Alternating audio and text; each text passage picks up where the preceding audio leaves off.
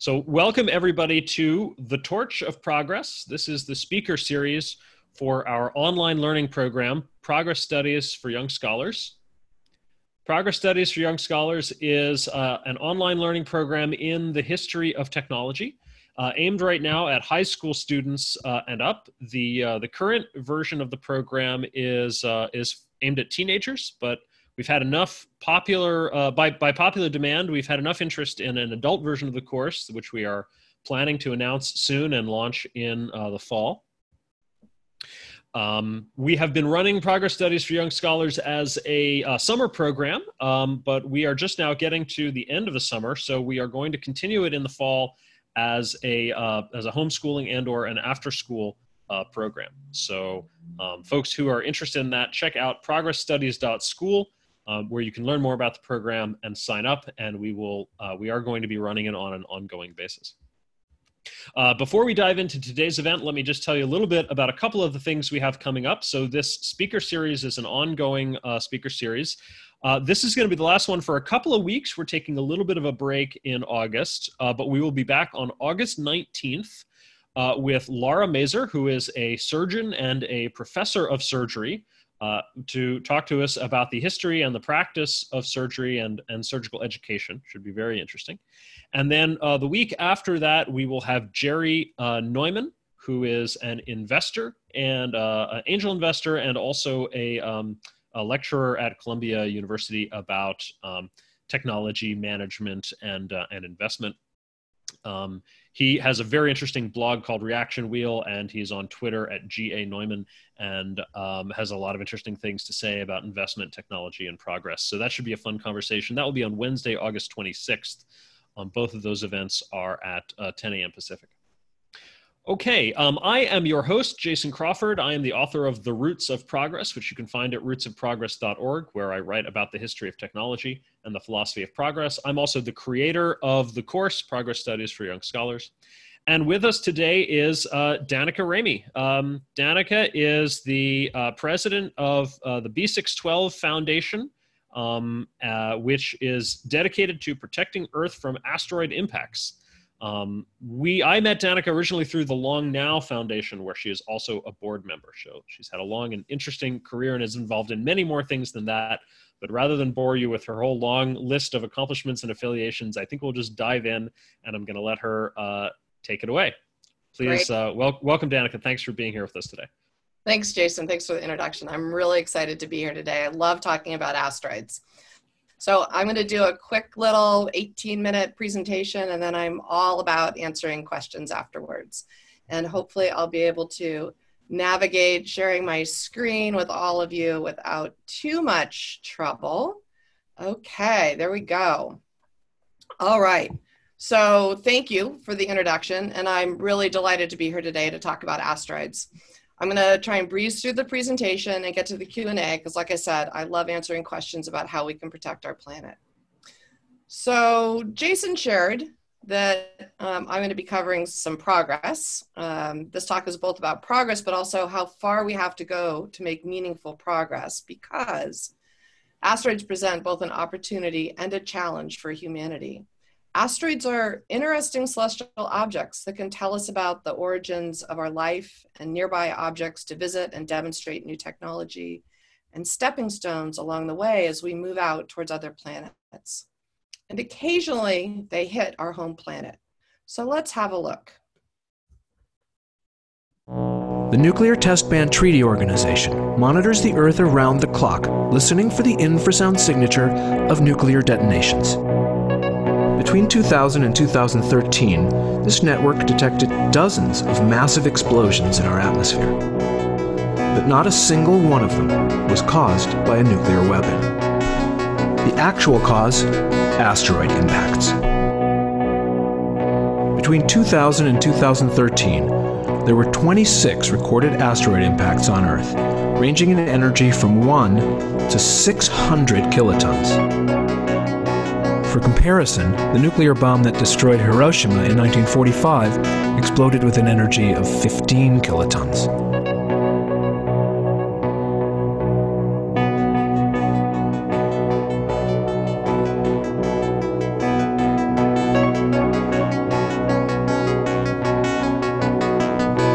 While most of the asteroids shown here exploded at too high an altitude to cause damage on the ground, they do remind us that asteroid impacts are not rare. An asteroid large enough to destroy an entire city hits the Earth on average once a century. Because we don't know when or where the next major impact will be, our current strategy for dealing with asteroid impacts is blind luck.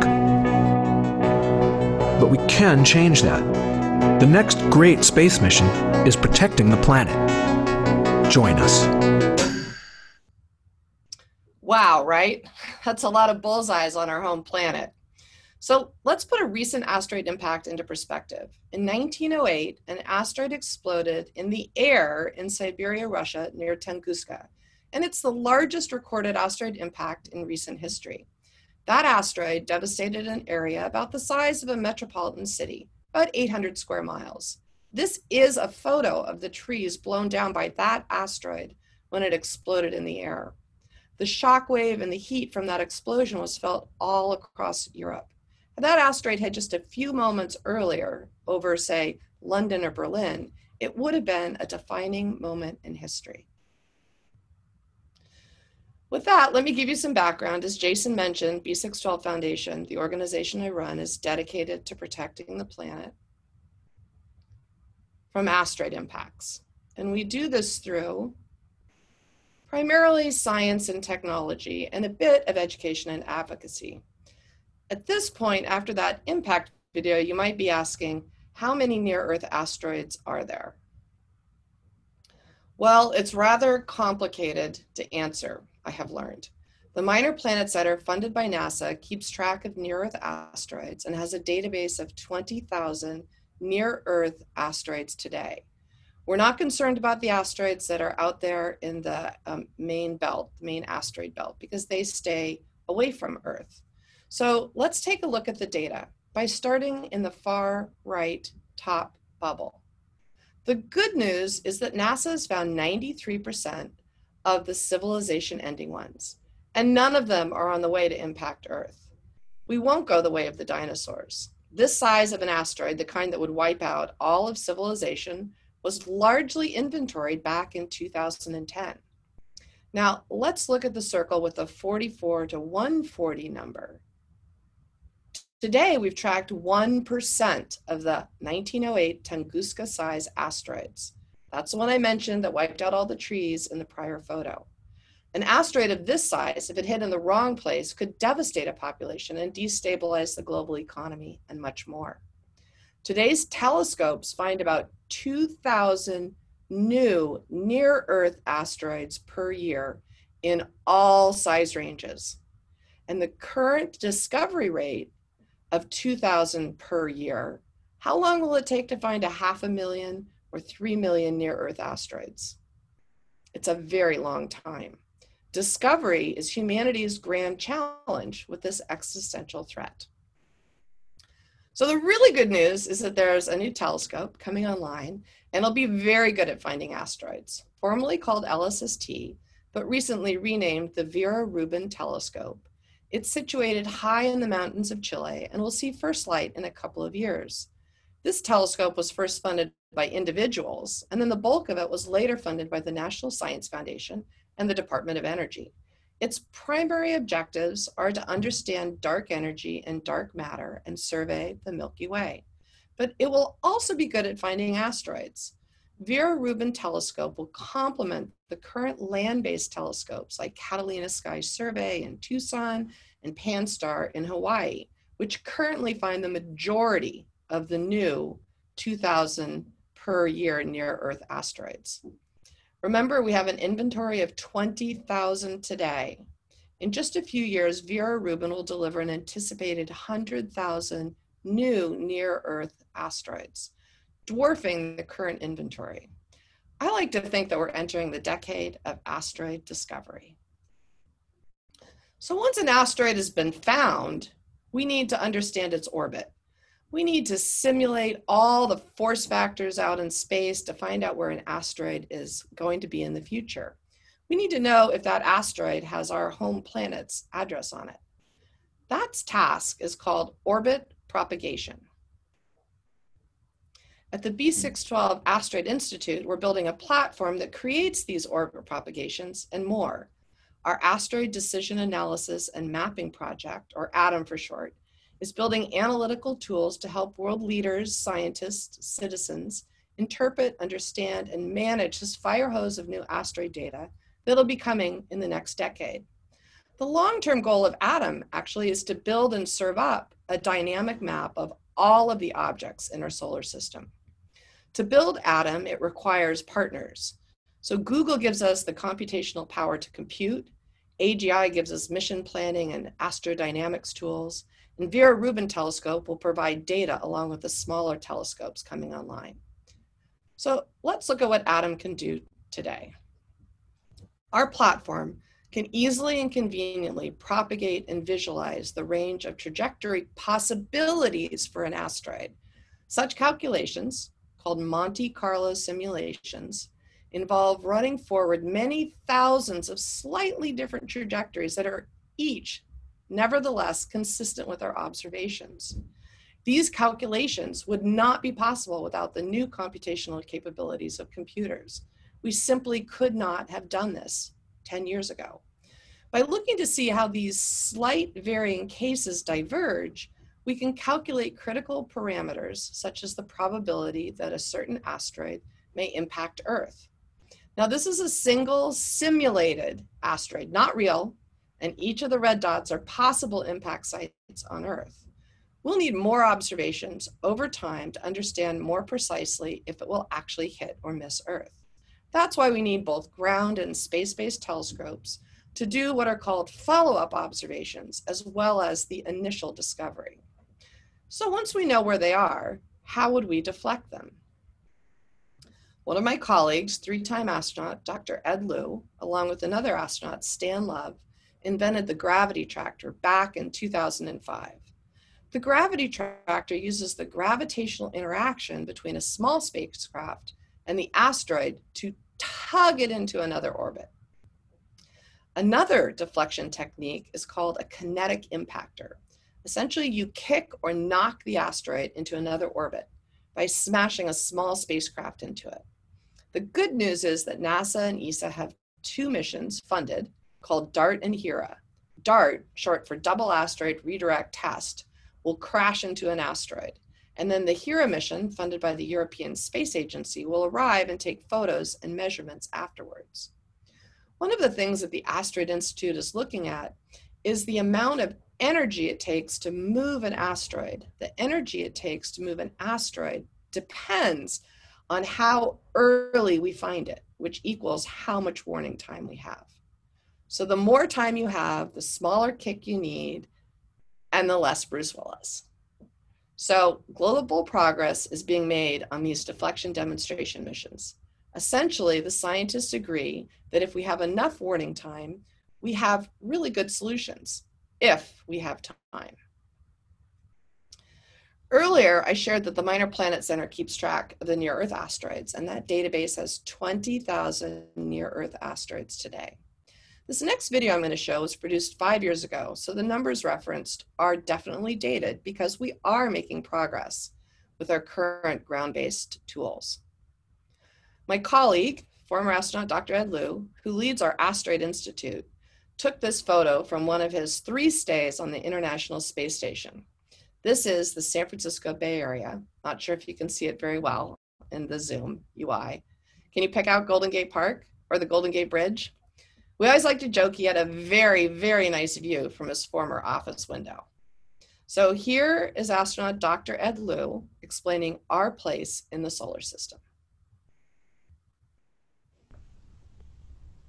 This is our solar system. We live on the third planet. That's the light blue line you see near the middle of the screen. Orbiting the sun besides us are millions of asteroids. In the outer part of the screen, you can see the asteroid belt. That's between Mars and Jupiter. In our neighborhood, in the inner part of the solar system, there's a lot of other asteroids that are whizzing past us. Showing here the 10,000 known near Earth asteroids. These are the asteroids that cross near Earth and occasionally hit the Earth. It's 10,000 of them that we've discovered thus far. Seems like a lot. Looks like a busy place. Until you realize that we've only discovered about 1% of what's out there. we've only surveyed about 1% of the sky. There's about 100 times more than this actually out there. The real solar system looks something more like this. A million asteroids orbiting near our orbit. We're driving around with our eyes closed. Our job is to find these asteroids before they find us. Because if you don't know where they are, there's nothing you can do about it. If you know where it is, we know we can deflect an asteroid. That's what we're trying to do. Generally, folks say, wow, when they see this video. I'm not sure how it looked on your end through Zoom. It might have been a bit of pea soup, but um, on a big screen, it looks pretty amazing. Um, I hope you've now learned that the core challenge is we need to find and track asteroids. We need to accelerate the rate of asteroid discovery. Five years ago, after a small asteroid hit in Chelyabinsk, Russia, that sent 1,500 people to the hospital and blew out over 100,000 windows, we realized we needed the general public to be educated about asteroids. So we launched Asteroid Day to enable and encourage the world to learn about asteroids, like we're doing here today, to pressure governments and industry to accelerate investment and discovery, and to get involved. Dr. Brian May, lead guitarist from Queen, you know him as a rock star, I suspect, an Apollo 9 astronaut, Rusty Schweickart, plus a filmmaker named Grig Richters, and myself co founded Asteroid Day. Asteroid Day is now a United Nations Day of Education and Awareness. It's celebrated on the day of the Tunguska impact in 1908. That's June 30th. We just had Asteroid Day. We modeled Asteroid Day after Earth Day and have been organizing it for the last six years. Here's what we've done so far. Who better to rock our world than Dr. Brian May, astrophysicist and legendary guitarist of Queen, who co founded Asteroid Day? Asteroid Day Live is the only programming dedicated to introducing you to many of the most prominent asteroid experts in the world. We learn by listening to them share their personal experiences and knowledge of how our solar system was formed, how it is evolving, and how we can protect our beautiful blue planet. This programming wouldn't be possible without the generous support of major sponsors, including the government of Luxembourg and you. You play a critical role in our ability to shine a bright spotlight on the leading work of astronomers, engineers, scientists, space mission operators, and astronauts, our global rock stars bring the topic of asteroids closer to people of all ages and remind our government leaders of the importance of funding planetary science.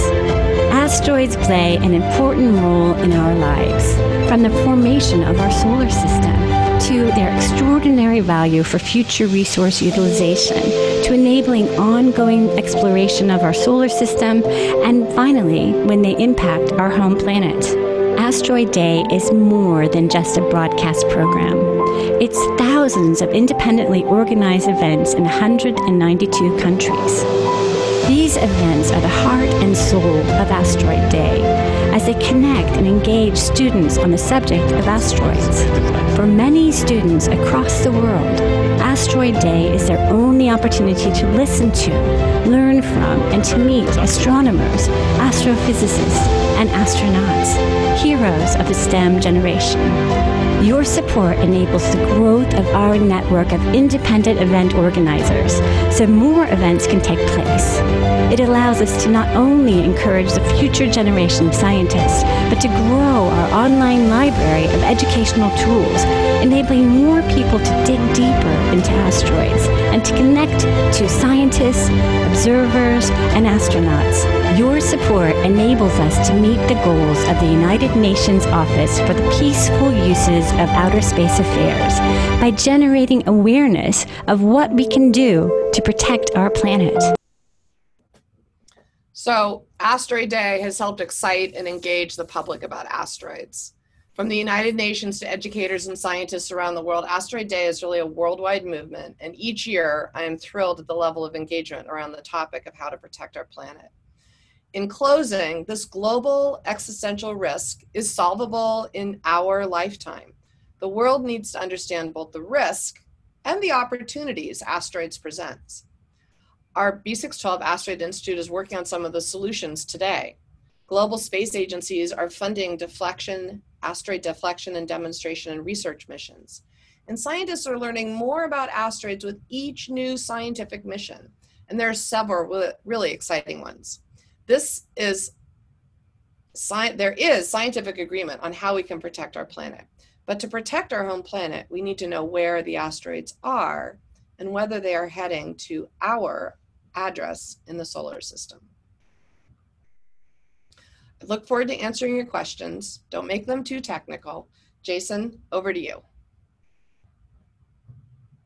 All right. Thank you so much, uh, Danica. That was a great intro and uh, nice and concise, so we have plenty of time for questions. So, uh, all right, everybody, students um, in the course, go ahead and uh, put your questions in the class Slack where I've started a thread. And as always, we'll give priority uh, to you. And then we've also got uh, everybody else go ahead and um, add questions into the chat. I see we're getting a few already. Um, great. So um, let's see. Okay, so first question from student uh, Juan David mentions uh, that the, the students in the class uh, did see at least part of a talk, Ed Lu's talk at the interval where he talked about the map that you're building of, uh, you know, Google Maps of the of the solar system, right? Um, uh, so Juan David just wanted to know: are there are there any updates on the progress of the map? Kind of what's what's coming along with it, or what's the state of it? Well, so the state of it is that I, I shared the visualization with all of you here. That visualization capability is um, part of the new um, capabilities that we've just recently um, implemented into ADAM. Um, we are currently are working with synthetic asteroids, so not a real database of the asteroid population. And that that that set of synthetic asteroids were picked specifically because hidden in it in that synthetic set of asteroids are ones that will impact Earth. Um, and we, of the asteroids that we have in our database right now, given the computational capabilities that, that um, NASA and other folks currently use, none of those are going to hit Earth. So using the current database isn't all that useful for us. So we use synthetic asteroids um, to do that kind of modeling work. Um, so as more instruments come online, LSST, hopefully there's a, a space mission in NASA called um, uh, the uh, uh, uh NEO, uh, NEO space mission. hopefully that will be funded. It's an infrared space-based telescope that would be um, at, L, at the L1 position, sort of hanging up there um, um, in space, not in low Earth orbit. Um, the more data that we have, um, the the the the more we'll be able to actually do predictive um, uh, analytics. But today we work with synthetic asteroids. So we're the progress that we're trying to make right now are building both the research platforms. What are the right questions that we should ask, and how will the data answer those questions for us from the synthetic population?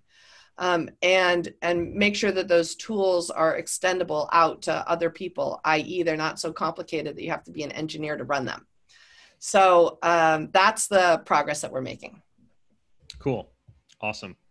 Um, i'm super excited about that that uh, about that project. Um, looking forward to having a map of the solar system. Um, data in it. Yes with real data yeah work if you don't have data yes yes indeed. So that's um, why that's why that's why it's like i always like to say the most important thing we can do is encourage governments and institutions to fund asteroid discovery. The map will not be possible without the data in the map. And so that's the that's the challenge in front of us is to make sure that those um, those those programs those instruments are funded. Yeah um, you mentioned there's this new telescope uh, coming online soon. Was called the LSST. I guess has been renamed the Vera Rubin. The first um, major observatory named after a woman. uh, as um, uh, so, uh, as I understand it, actually finding asteroids is part of the mission of the Vera Rubin telescope. Um, do you know what's different about it that's going to make it better at this job than maybe than than previous telescopes? The the field of view so how wide so when you look at different telescopes some like look through a soda straw really far out into the solar system and they just see about that much out into our universe and beyond our solar system, Vera Rubin is going to have a very wide field of view and will scan the entire sky every three days. So it'll have the wow. biggest set of images. I think it's five petabytes.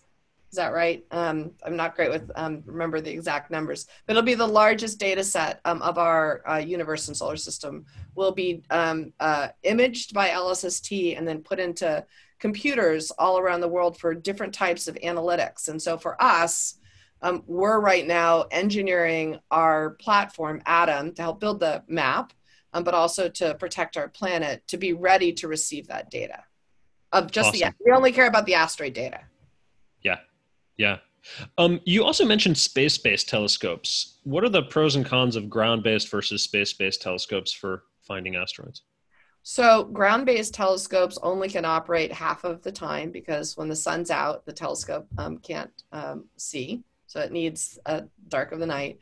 Um, and that we don't have uh, we've got pretty good coverage on the northern hemisphere but not great coverage on the southern hemisphere um, and so what lsst is going to do is provide us a lot of coverage on on the the the uh, southern um, hemisphere as well as some other telescopes that the um, uh, esa is is um, funding the extremely uh, large telescope and, and there's another one um, FlyEye that's actually going to be 100% dedicated to identifying asteroids um, short-term warning asteroids.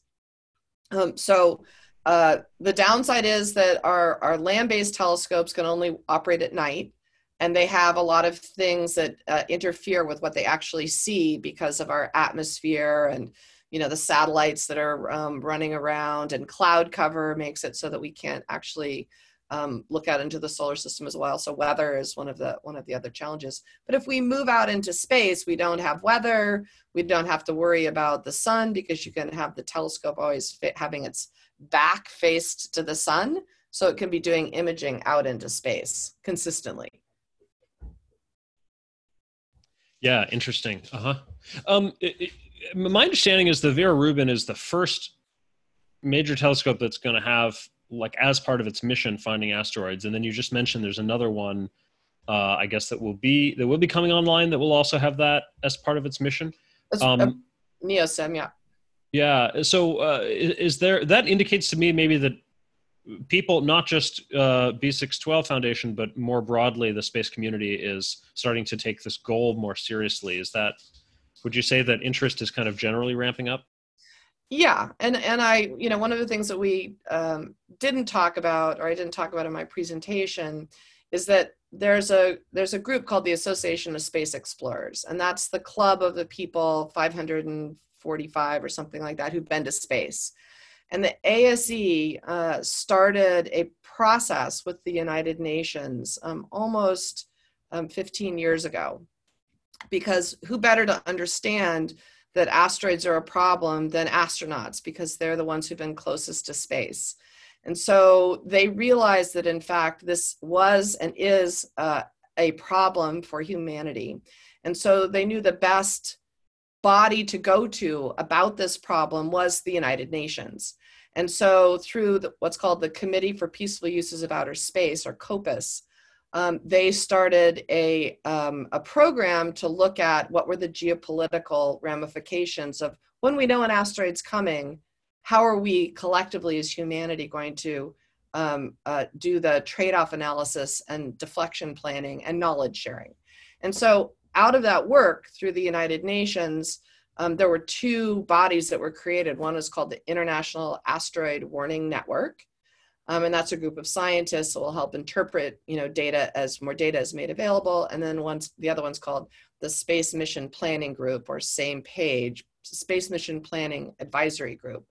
Um, and that is a, a, group represented by the um, four spacefaring nations, um, and then um, a couple of other representatives from several different com- countries that would um, uh, put together basically the strategy, if we have enough time to put together a strategy um, on how we would deflect uh, an, an asteroid. So that early work by uh, the ASE plus the work by Congress here in the United States to say we ought to find those asteroids because we have the capability to find them I think the two of those um, things together at the global level, the UN taking very seriously this issue of, of asteroids, and here in the US, which is the largest funder of all of the asteroid discovery telescopes. Um, just to be very clear, the two that find the most asteroids today, Pan-STARRS and Catalina Sky Survey, are 100% funded by NASA. So the reason we know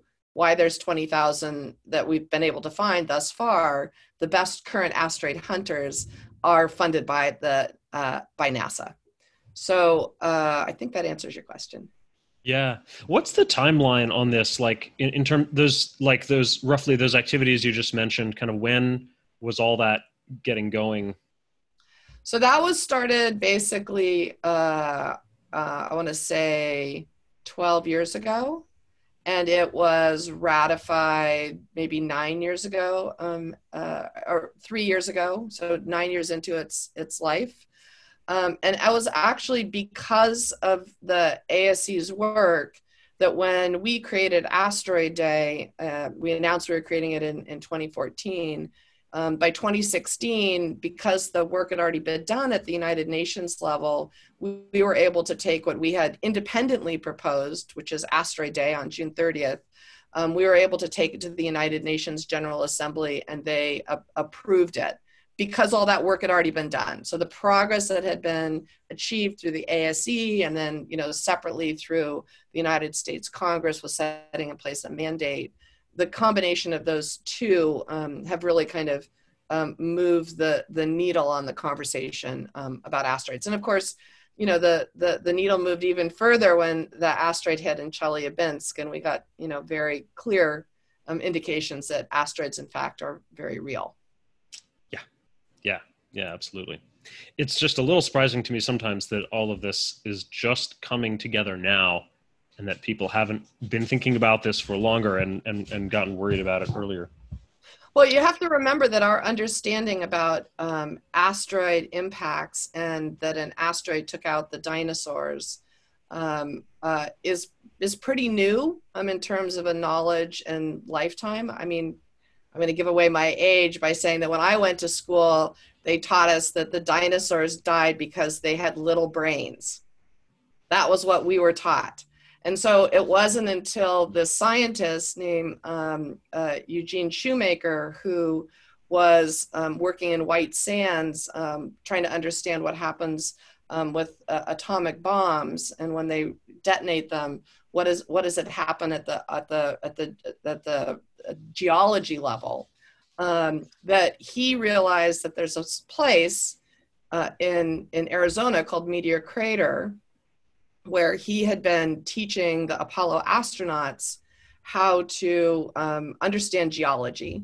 So they would go in their spacesuits to Meteor Crater, and you know, in the heat, and they'd take their their things and all their gloves, and they would pick through the the the rubble in this place called Meteor Crater um, and he realized that Meteor Crater had the geology that looked just like what happened when you detonated an atomic bomb.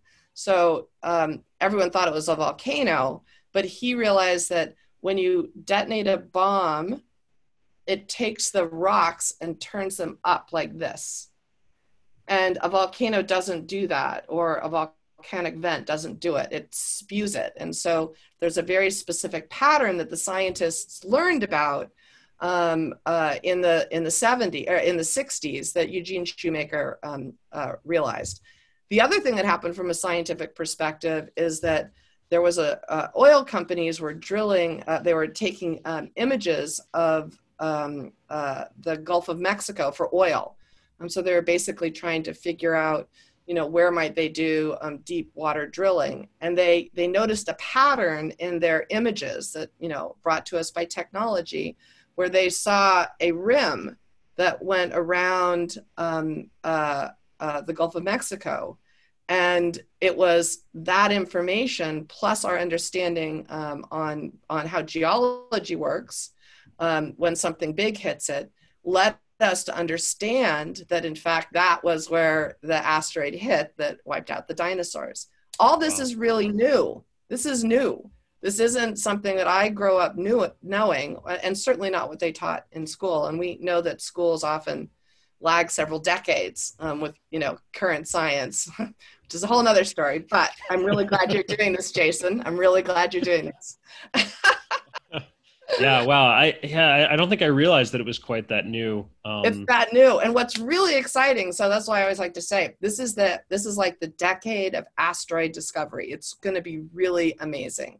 So asteroids can tell us about the origins of our life, right? Because asteroids, many scientists uh, believe and agree that asteroids brought us the water that is sitting in front of you right now.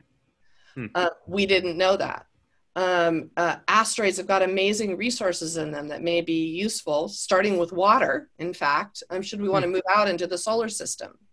Um, and asteroids, well, they occasionally hit Earth, and we ought to stop making that happen if we can, uh, if we care enough to stop making that happen. When you take a long view, right? So, so of course, the asteroid problem could be tomorrow because we don't really know where they are. Or you know a big one could hit as we say in the video in 100 years. You just don't know. I mean it really is a game of, of roulette. Um, but we should get to it. And we have been getting to it.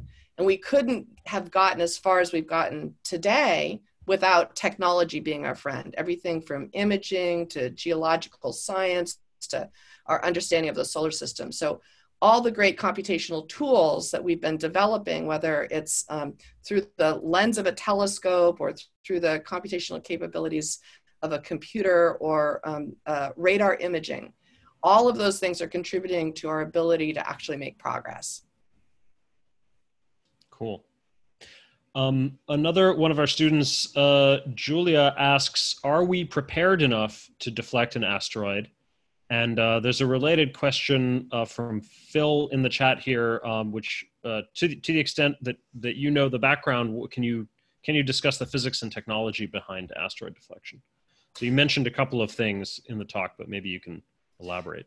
Yes. So, um, so we are making progress, as what I said in, in, in the talk. Uh, the national, uh, NASA has funded something called the Double Asteroid Redirect Test Mission.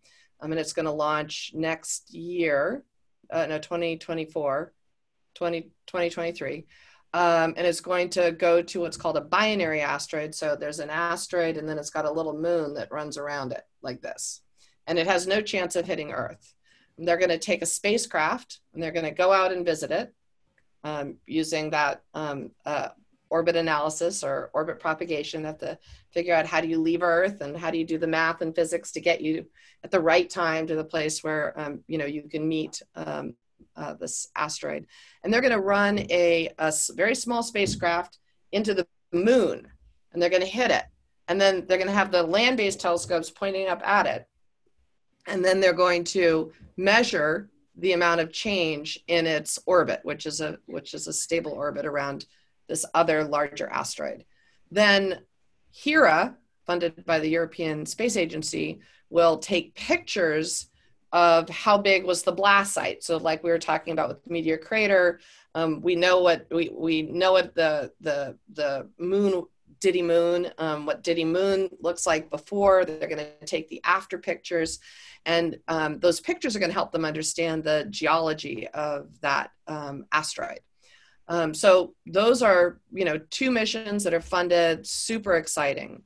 Um, uh, and, and, and that is using a technique called the kinetic impactor. The gravity tractor um, has not been, um, uh, a gravity tractor demonstration mission has not been funded.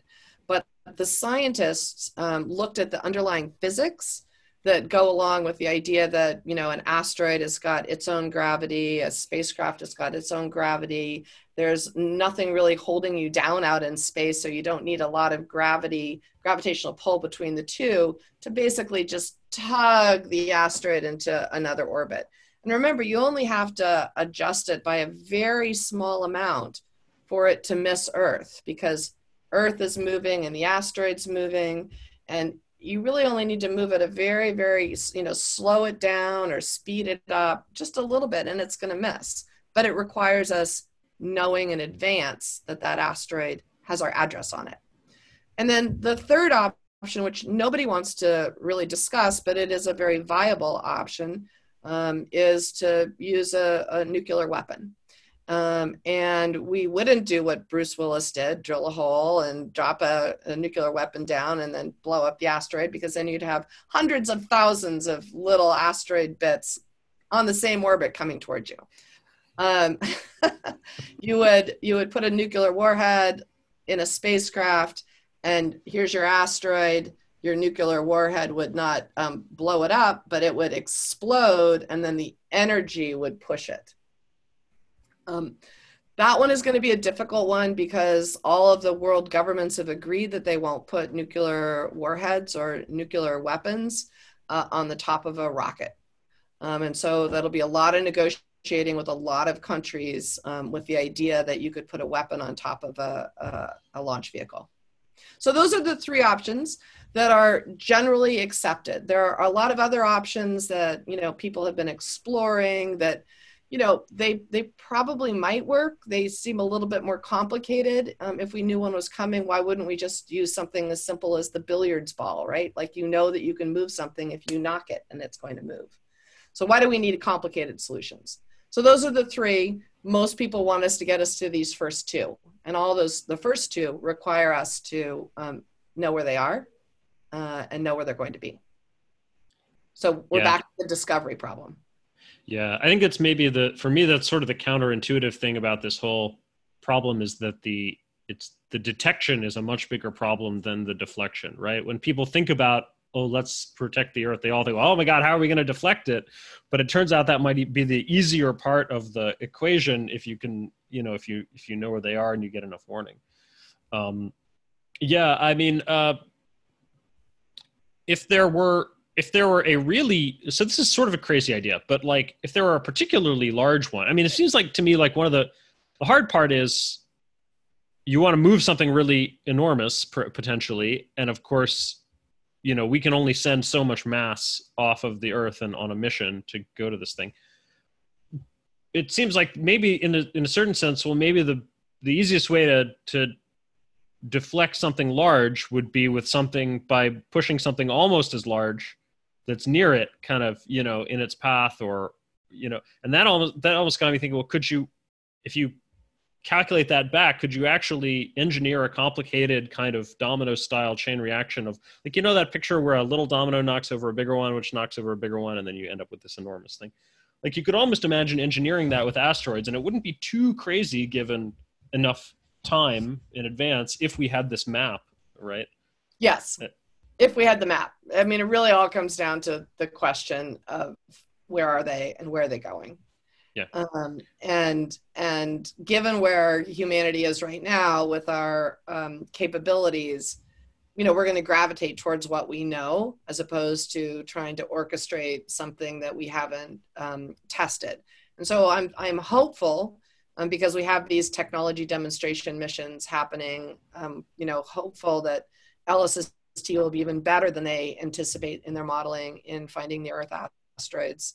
They haven't published new numbers, but every time you do more modeling, you have a better sense of um, you know what you're actually going to be able to do, kind of given all of the constellation of um, things that impact your um, uh, uh, observations. So I feel like we're making um, good progress, but we really do need to accelerate the rate of asteroid discovery because even with the ones that are coming on, the numbers, the sheer numbers that we need to find. Well, I showed them to you in the in the graph. Yeah. Um, uh, there's a there's a lot to find. Dumb question. How do we know that we've only found one percent of them if we haven't uh, if we haven't found the rest of them? How do we know how many there are? Um, so it's uh, I asked this question as well. When I first started, these numbers actually look different than the ones I presented to you. So again, it's where we go back, we model. Um, if you search a certain part of the sky, you expect to see a certain number of asteroids in it. Um, every time you look into that, you know, area of sky and you still see the same number of asteroids in it, um, that gives you a baseline to assume, okay, um, we've checked here, it's stayed true, the number is true, and then you do it somewhere else, and and it's it's kind of like um, it's kind of like uh, uh, it's the law of averages, right? So the more we're sure about what we think we're going to see, um, then it helps us um, do those calculations. so we do a really thorough, exhaustive search in a tiny section of the sky, and then we extrapolate from there to the whole. Yeah. Sky. Sounds like yeah. Okay. Yeah. yeah that makes sense. We did Um, a panel, so for Asteroid Day, which was June 30th, um, which I should just say a little bit about. Um, we modeled it after Earth Day, which nobody owns Earth Day and no one owns Asteroid Day. The whole idea of Asteroid Day was to shine a spotlight on um, the scientist, teacher, your astronomy clubs, your government, whoever is doing asteroid or space based technology um, that will help us get to or understand asteroids um, better or land based technologies. Um, and so I mean, these are all self-organized events. Um, astronomy clubs will use some of the videos that we produce um, on Asteroid Day, where we bring in astronauts and real asteroid experts. There's not a lot of them. I just want to say it's a very small cohort of people who are are asteroid experts or working in this field, and so we felt like the important thing to do was to develop a platform to really celebrate them and to inspire future scientists to want to be like them or to you know kind of join this global challenge or opportunity whether or not you believe that there are resources in space that you want to be able to leverage to help us move out into space. Maybe some of them can be brought back to earth but most of us think there'll be resources that'll help us move out into space or to understand really the origins of how we got here those asteroids, of which I have several here. I just wanted to share a couple with you. This is a this is a this is a meteorite. So it's a meteorite once it hits the ground, and um, I don't know if you can see it, but it's got a little bit of a glimmer or shimmer to it. So this is a this was collected at a place called Ries Crater in Germany, and it's a it's a walled city. And everyone thought it was an extinct volcano because again they didn't know back then what a asteroid impact site looks like. Um, but embedded in the the rock, of which there was a lot of from the asteroid that blew up, this is a carbonaceous one, so it's it's it's very loose. It's it's and it's light. It doesn't weigh a lot. Embedded in that were, were um, the diamond structures. So the whole city glitters just a little bit um, because the bricks that made up the city have diamonds embedded in it. So those came from from space. Um, and then this one is a this is a, you know, it looks like green glass. I don't know if you can see it. It's got all these interesting striations in it. So this was actually made from sand, but in order to make it, you had to have an asteroid come down out of Earth to the Earth um, and then explode and put out its energy. And that energy grabbed up all the sand and created this these kinds of um, glassy structures that can only be done when you hit a certain heat range. And then um, I like these, um, which I can never explain well, but they're so cool. This structure, let's see if you can see it. Can you see how it's got all these striations in it? They go this way and that way. So that's from the inside of an asteroid. Um, and, you know, it hit Earth and became a meteorite um, once it hits Earth. But it, it's got these incredible structures that, you know, are not made by anything else other than um, when it um, came into Earth. And then finally, I love to share this, and I might have shared this with you, Jason. Um, this is a this is an asteroid. It's a Canyon Diablo asteroid, a meteorite. It weighs a whole bunch. It's super heavy, and so this is part of what made the hole in Meteor Crater, Arizona. So it's a Canyon Diablo, and it's made out of iron, and it's super heavy. And you can see when it was entering into Earth that um, it started getting really hot. So it's coming down like this. It's burning. It's hot. And then at the end, you can see you can see it's kind of got like a little bit of a wing, like a like you know one of those planes with a wing. And so it's getting hot and it's it's elongating as it's coming through our atmosphere. and so this is what made um, the big hole uh, in Flagstaff, Arizona. So they're very exciting. Um, and they have lots of interesting things in them. And as we go out into space, um, or as we learn more about how they operate in space, um, we're going to learn a lot about ourselves, how to protect the planet, and how we might move out into the solar system. So I think they're pretty exciting objects. Yeah, wow, those are super cool. Thanks for thanks for showing this. The uh, the iron one just reminds me that when we uh, when we cover in the course the history of iron and steel, um, you know, one of the things we talk about is that before humans even knew how to smelt iron, they knew it from meteoric uh, sources and believe in fact it's um is believed that uh, uh, Egyptian pharaoh Tutankhamun is buried with an iron dagger that seems to have been made out of meteoric iron, based on examining its its uh, nickel content. So that's that's pretty cool. Um, another question, uh, this one from Grant. Do we know the chemical makeup of these asteroids? And in particular, is there any interesting low hanging fruit for asteroid miners? Uh, they do know um, the makeup of asteroids, obviously, because we have meteors um, here on Earth that you know we can learn from. Um, and most people agree that the most important thing that we will mine will be water um, because water can be fuel. So asteroids can become, should we be able to develop the technology in space to extract the water, frozen water from an asteroid, could then be used as fuel to allow us to use them as stepping stones to move out into the solar system.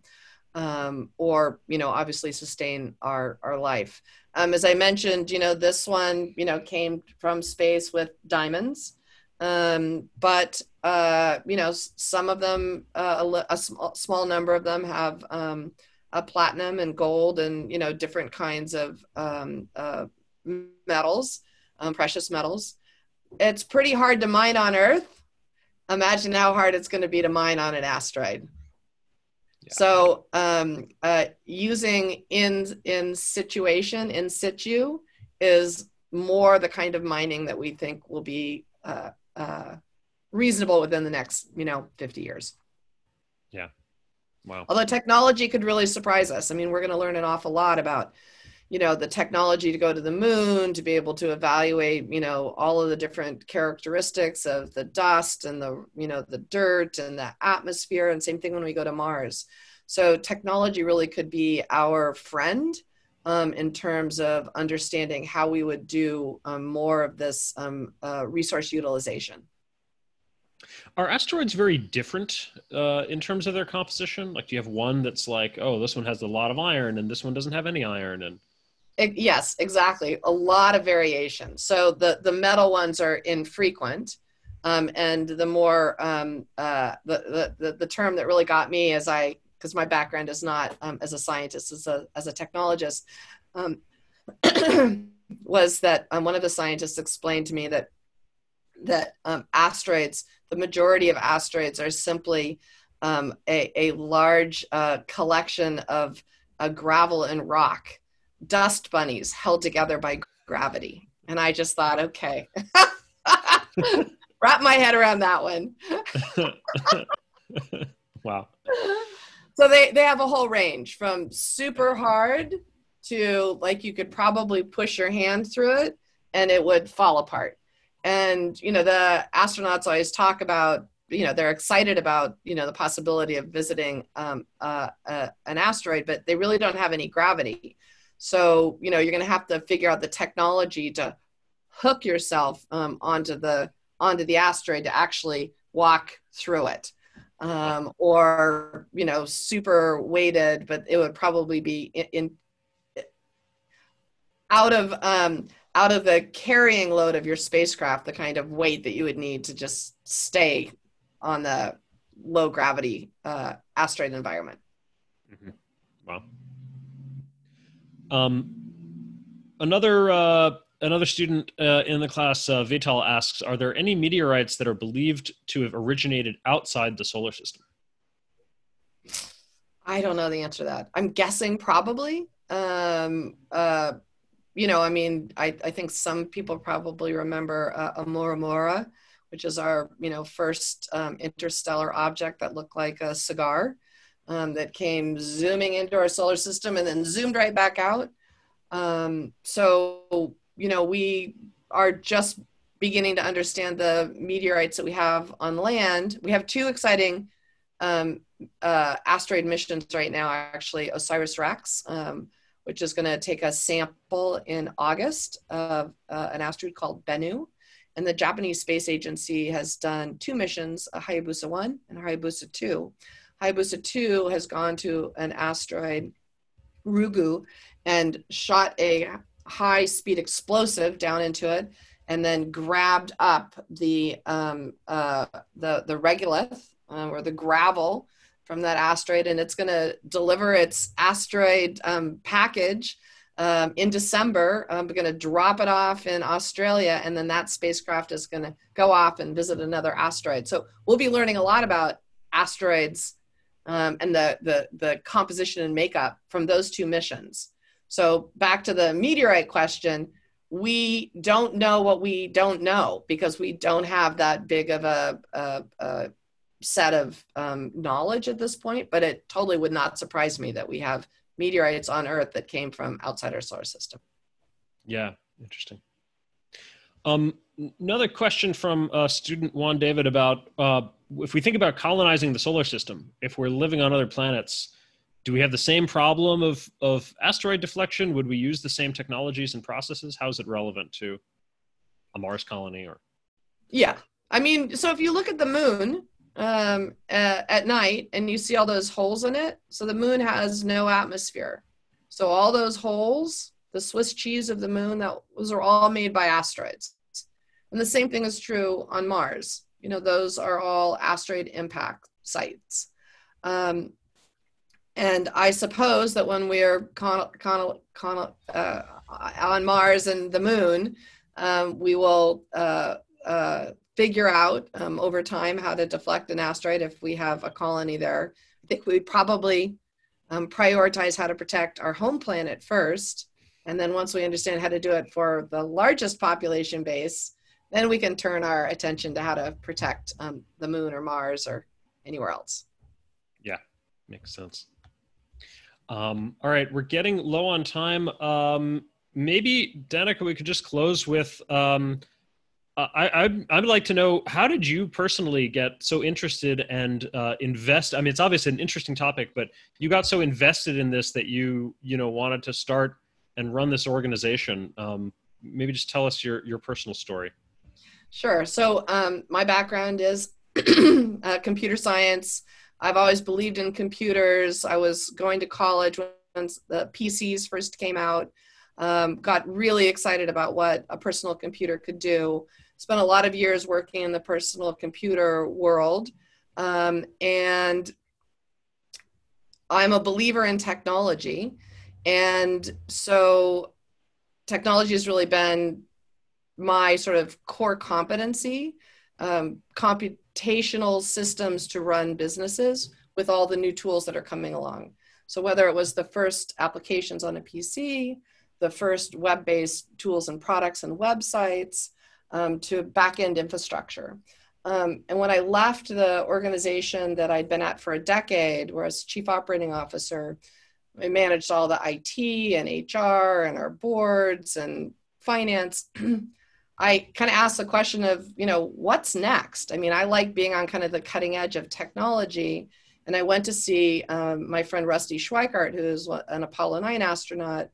And I said, I don't really know what I want to do. I was at this organization for 10 years. And, and he said, Well, you know, I just handed over this organization to Ed. Why don't you go talk to Ed? And I said, Rusty, I don't know anything about asteroids. I don't know anything about aerospace. Why in the world would you think that I would be good at helping Ed um, and B612 become, you know, an actual, you know, staffed organization? And he said, well, because you're good at getting things done. And and so for me, it was a little bit intimidating because when you talk about astronauts or astrophysicists, when you think about like the top of the geek pyramid, like astronauts and astrophysicists. They're like right at the very top of the geek pyramid. So super intimidating. But in the end, what it comes down to is if you really want to build an organization, if you really want to do something, and you understand that you don't have to be an expert, that your contribution can be one that can help those experts get to where they want to go. I felt like, okay, I'll say yes to something I know nothing about. And the reason I said yes was, I mean, I loved Ed, um, but really what was happening and is currently happening is that that we are learning so much about space right now. um, the the low Earth orbit, the satellite business, the telecommunications business. This is just like the PC revolution. Nobody knows what the business models are going to be. Nobody understands, you know, how all these things are going to work. Billions are going to be made and billions are going to be lost, and we're going to end up with some really great technology. And at the at the at the core of who I am is that I am a techno optimist. And I believe technology is going to do some terrible things to our society, and we have to pay attention to it. But I believe that technology actually is going to help us get out of a lot of problems and create solutions to things that we have created or are being presented to us. And the asteroid problem is just one of those. Wow. Uh, that's a great answer, and I think a fantastic lesson, especially for our uh, our high school and college students in the audience, and a great note to end on. So, thank you so much, Danica, for joining us today. This was awesome, and um, uh, the uh, uh, the recording will be up online soon. And um, uh, everyone else, thanks for coming, and and hope you enjoyed this. Tune in for our future events. So long. Have a great day, everybody.